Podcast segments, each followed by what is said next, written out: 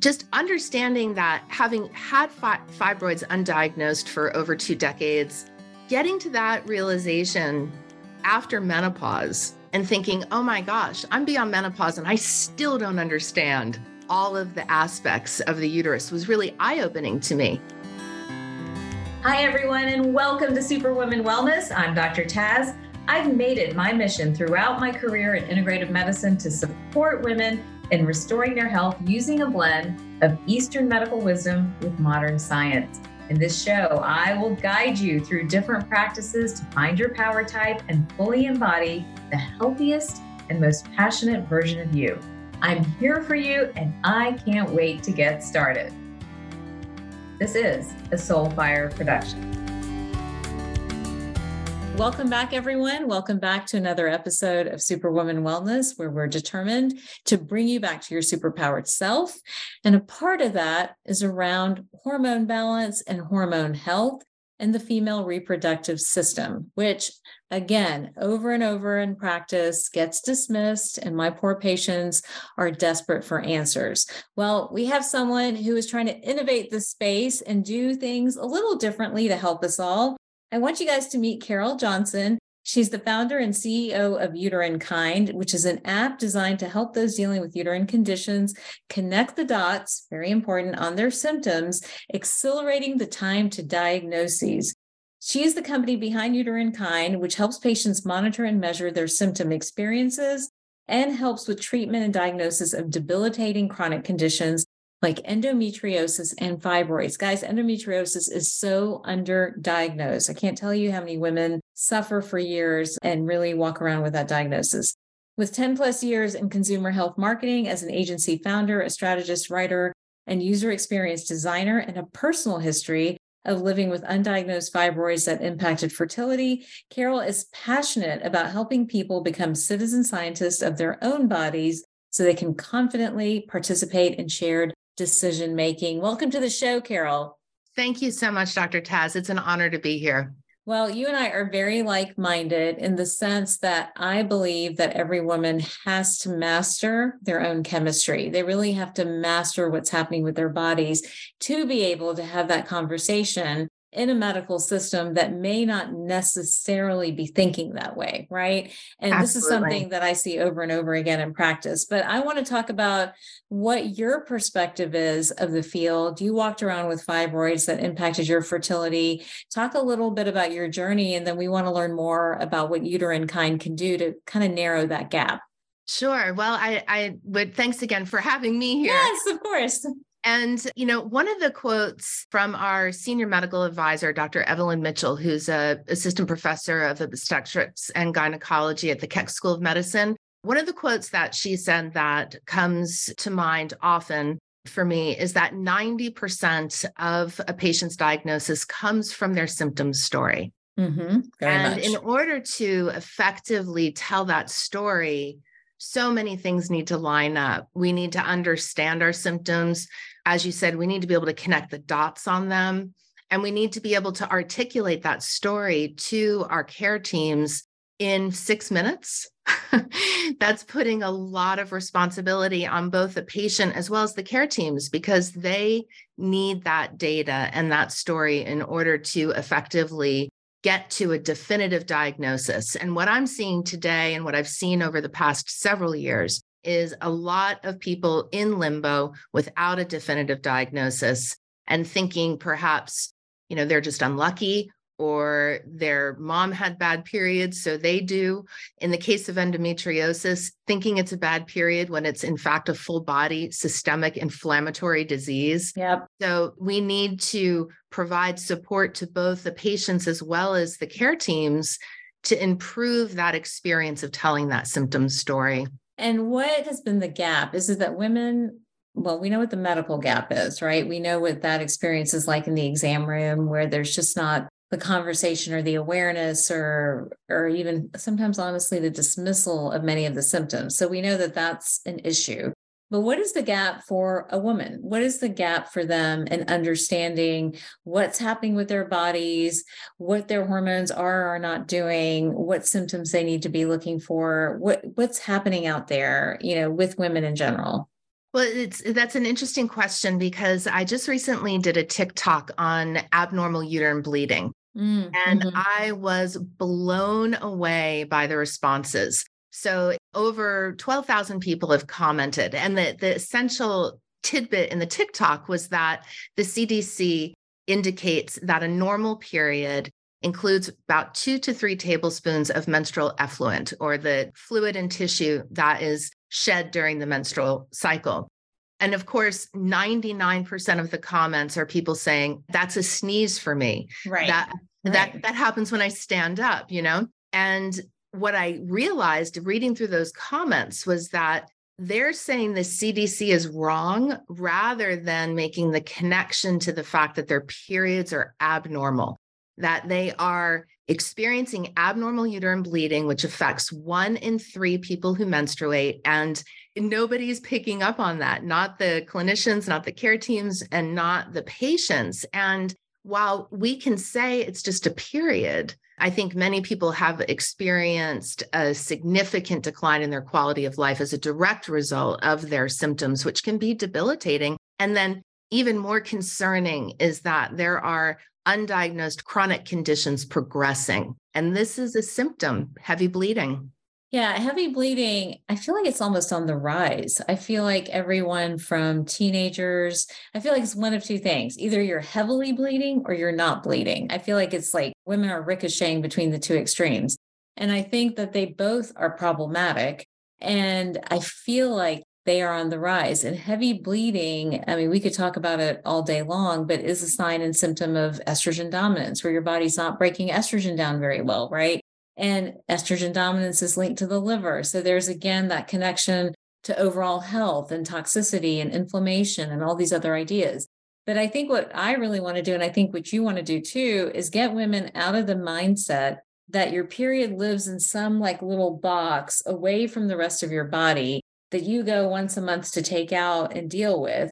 Where in essence, your period in Chinese medicine and Ayurvedic medicine was a vital sign. It was a way of measuring your chi and your vitality and the amount of blood and the color of the blood. And all of these things really, really mattered and were signs and symbols of your uterine health, you know? So I'm with you where like there's just this gap in understanding like what your period really is. Now, what did you set out to do? Like, what are you hoping with an app like Uterinekind, right? We talked about in the beginning of the program. How can that help women maybe reconnect back to their uterus, right? To their womb, right. to like the very source of their power. How can it help them reconnect back there? Sure. And that is an important connection to make. Throughout my time creating content for patients and physicians around gynecologic health, reproductive health, the endocrine system, it shocked me to discover just exactly how small the uterus is. The fact that it's a muscle, it's not this balloon that, you know, numerous fibroids can comfortably fit in, and that it is also connected to our brain, to our endocrine system. It's not a disposable organ in essence, you know, right. it is it is part of our overall system. And so just understanding that having had fi- fibroids undiagnosed for over two decades, getting to that realization after menopause and thinking, oh my gosh, I'm beyond menopause and I still don't understand all of the aspects of the uterus was really eye opening to me. And one of the things that was shared with me by Dr. Jennifer Garrison, who's the founder of the Global Consortium of Reproductive Longevity and Equality, she's studying menopause and the uterus and the uterus brain connection and why we go through this process when so many other species do not. And what she said gave me chills. She said, Our knowledge of the female reproductive system is rudimentary, and what we do to women is primitive. Mm-hmm. And she doesn't mean that doctors are, you know, proactively, primitively treating women. What she means is that we lack the basic understanding of how the female body operates. Right. We don't understand. And we don't have that knowledge because up until the 90s, females weren't permitted in clinical research.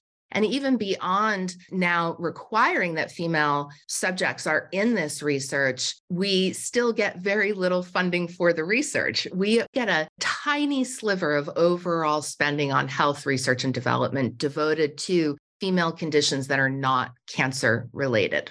So when I conceived Uterinekind, the idea was that, okay, until research catches up, we need to give tools to the people who are experiencing these conditions to help them have a better experience in the healthcare system and specifically to shrink the time from symptom onset to diagnosis. And that is the singular goal. The way that we carry it out is by giving people a really easy way to capture daily symptoms in detail very quickly and then have the opportunity to have a digital health diary where they can add their own sort of color commentary to their experience and track mm-hmm. things that are personal to them. And then take that data and graph it for physicians and care teams. So that instead of walking in and saying, which I've said so many times, my periods are really bad. My bleeding is heavy. I don't feel great. I have pain during my period. I have pain after my period that kind of symptom story has been normalized. So it's not received with the gravity that is warranted. But when a patient who's using Uterinekind walks into their doctor's office, they hand over a single sheet of paper. And on that paper is their data, and it's graphed so that it can be scanned really quickly. And so now, one, it's very hard to ignore data. Doctors are trained to respond to data, not necessarily words so much. Mm-hmm. You know, excellent doctors are the ones who really listen to the story but most doctors don't have unlimited amount of time and it's very difficult to extract that data so in this way they just look at the data and that conversation quickly jumps from the symptom story to what are the differentials that we're working with here what are the tests that we can be running so the data aspect is really important but the other thing that i think is equally as important is getting educated on our bodies, understanding what the uterus does, what it looks like, how it operates, to be able to visualize what's going on inside your body, which really does contribute to a greater sense of control and presence right. within the body. And that helps build a partnership rather than this antagonistic relationship of, you know, my uterus, I hate my uterus. It's like, it's probably not your uterus. Hi there, it's Dr. Taz, and I am thrilled to bring to you my product and supplement line, the East West Way. I never meant to start a line of products, but what I found in my own personal health journey and those of many patients just like you is that there weren't products that merged together the best of Eastern medicine and the best of Western medicine. I couldn't find things that really tapped into the wisdom of both philosophies in a single product and had answers that worked. I first developed Boost, my methylated B vitamin, because I couldn't find the right B formula for so many patients, including myself. And now it's a hero product that thousands of people can't live without. Each product developed out of that same need to answer a problem that a patient or that someone like myself needed help with and couldn't find the answers. Today, there are about eight different products and a beauty line as well. And I couldn't be prouder of the results that I get to see in myself and even in the patients that I work with every day. I want you to have that same experience as well.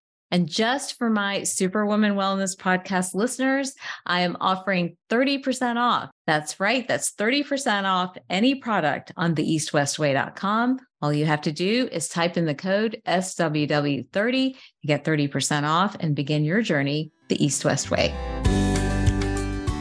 So let's talk about the data and let's talk about the symptom tracking. So, what is the data that needs to be tracked, and what are the symptoms that women really need to become more aware about? So, the data and the symptoms, I think the best way to look at it is that it's full body.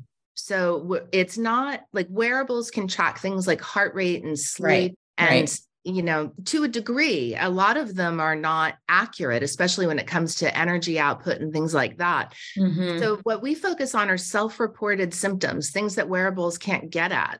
Mm-hmm. And from a full body perspective, and so it's it's very easy to indicate the level of disruption that you're experiencing and then beneath each of the categories that we track you're able to indicate what detailed symptoms you're experiencing and done on a daily basis as I said, it gets you in tune with your body, but it also right. really helps you connect the dots on these symptoms. And as an example, I've yeah. been using the app since we got our beta in process, since it was ready to be used. And I connected a dot last week that blew my mind. Along with undiagnosed fibroids, I had undiagnosed celiac disease for almost 25 years. And it's still, I have to deep breathe when I talk about this. it still is a bit traumatizing. So, on a whim, as I was thinking about what this app would have done for me had I been in my 30s or in my 20s, yeah. on a whim, I did a search for journal articles on abnormal uterine bleeding and celiac disease. Yep. And lo and behold, in 2014, yep. there was a direct connection made to the degree that researchers want physicians to consider celiac disease as a cause of abnormal uterine bleeding, along with fibroids, polyps, adenomyosis, things like that. So, had I had my data in my hands, I could have shown my doctor my bleeding is out of control. My gastrointestinal symptoms are out of control. I have a symmetrical rash that covers my trunk. I would have been able to line up all of these symptoms. And if that doctor couldn't connect the dots, I could very quickly take that data and go to the next doctor yeah. and not have to start at the top of the storytelling and go through that process with them. So it ends up bringing this full body data set to the table that is usable in consultations with mental health therapists, with primary care physicians, with a school nurse, with your gynecologist and ongoing, you know, numerous doctors that one might need to go see in order to get diagnosed. Definitely. And I love that it's thinking about the whole body, right? Because I that's my personal story. Like I am gluten intolerant, probably an atypical celiac, right? Don't have the classic markers, but definitely gluten intolerant. And it was driving my PCOS, right? It was driving my insulin resistance. It was driving the thyroid issue. It was driving the androgens. to gluten away. And it's like all of a sudden everything lined up, you know, and you don't need all this other stuff. So I do think that, you know, maybe our biggest take home message today is that whatever's happening with your uterus or your ovaries or your hormones in general, they're a sign of your systemic health, your whole body health. They're not just one set or one organ, and we can't think that way. Eastern systems of medicine certainly didn't think that way. And hopefully, as we move forward, what this information is doing for us is making us realize that's not how the body works, essentially. You know, what's your take on wearables? Like the wearable industry is exploding, right? We've got the Oura, the Whoop, Fitbits, trackers. Like, what's your sense of of the right place for a wearable? What's your sense of that? Well, I think anything that connects you to your body is really important. And just becoming more in tune with what's going on with your body is beneficial. I have a couple concerns around wearables, and it kind of goes back to this idea of funding research. Mm. So, some wearables have been investigated, they've been studied for their accuracy, and accuracy is an issue. Mm. And so, you know, specifically, like I said, with energy output and even just steps tracking, it's not, it's not always accurate. It is accurate for things like heart rate. That has been proven to be fairly accurate across all the devices. But I feel uh, here's my concern when we know that we don't understand, we don't have the foundational understanding of the female body, the endocrine system, and the reproductive system, and we then jump ahead to start creating these solutions to the problems that we're experiencing, are we solving for something that we understand?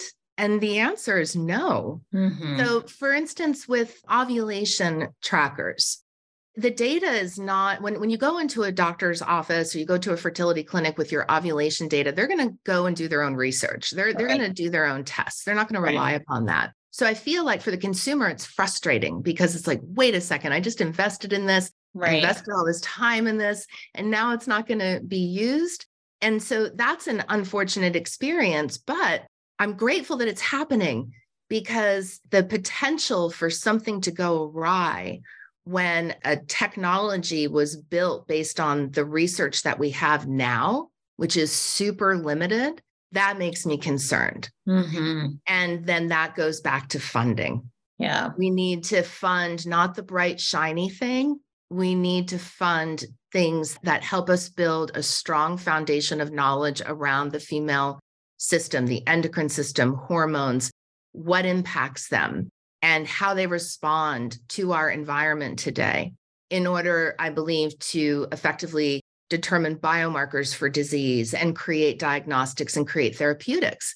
Like when you look at the therapeutics that we have, we were operating with the same sort of set of five flavors of medicines and we're just repurposing them or retrofitting them to some degree to address an issue and that isn't helping us leap ahead toward wellness it's keeping no. us stuck yeah what is the answer with funding because funding happens when things are monetizable so yeah. what is the answer for funding you know i mean with my own practice and business people interested in it they're dazzled by the tech stuff, right? Like we want this tech. They're not as fascinated by this foundational method of medicine that I've developed, you know, that really systematically looks at all these different impacts. Many of the things you've talked about, like gut health, inflammation, hormone balance, nutritional health, you know, toxic load, how all of those in turn impact a particular issue you know so what is the answer to funding is there something we as women can do? I mean my poor sister-in-law the other day was like can we do a, a women's march to dc like to demand that there are different standards to look at like our health and our stuff? Like what can we do? Tell me what to do. And i didn't really know how to answer her to be honest you know? So i don't know if you have a window into the funding world and into the tech world when it comes to women's health you know yeah, I believe that there are people gathering together to work together to affect this issue. So there is hope.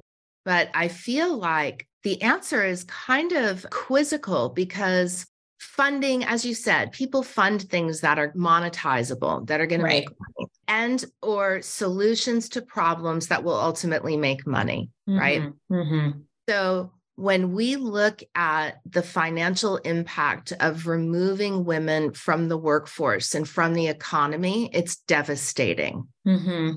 And we're talking billions of dollars. And we know the costs of diseases like endometriosis, PCOS, fibroids, or AUB. The cost is in the multiple millions of dollars, hundreds of millions of dollars annually.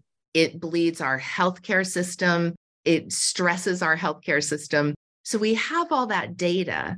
And this is where I hate to say it, but I feel like we are still sort of, our voices are drowned out by a lack of curiosity and concern around the female system.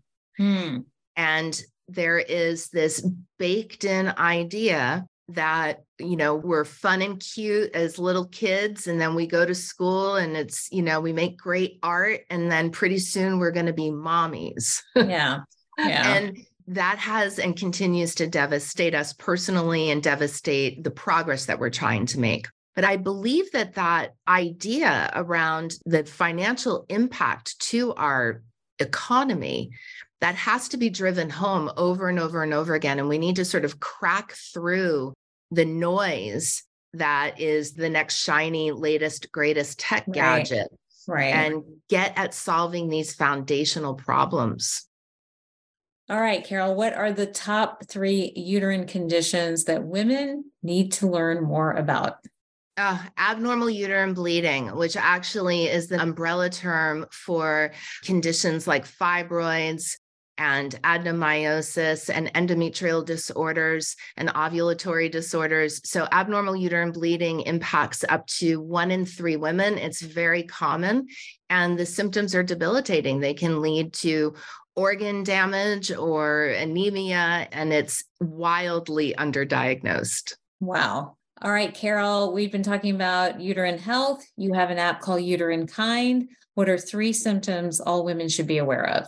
The amount of menstrual effluent or blood loss, blood and tissue loss during their period, and their mental health mm. and how their mental mm. health fluctuates over time and getting at it really detailed level because it can be very subtle its impacts and then also body experiences like rashes and eczema and dry skin. All the skin is a real reflection of what's going on within our bodies. And so I think it's really important not to dismiss those symptoms either.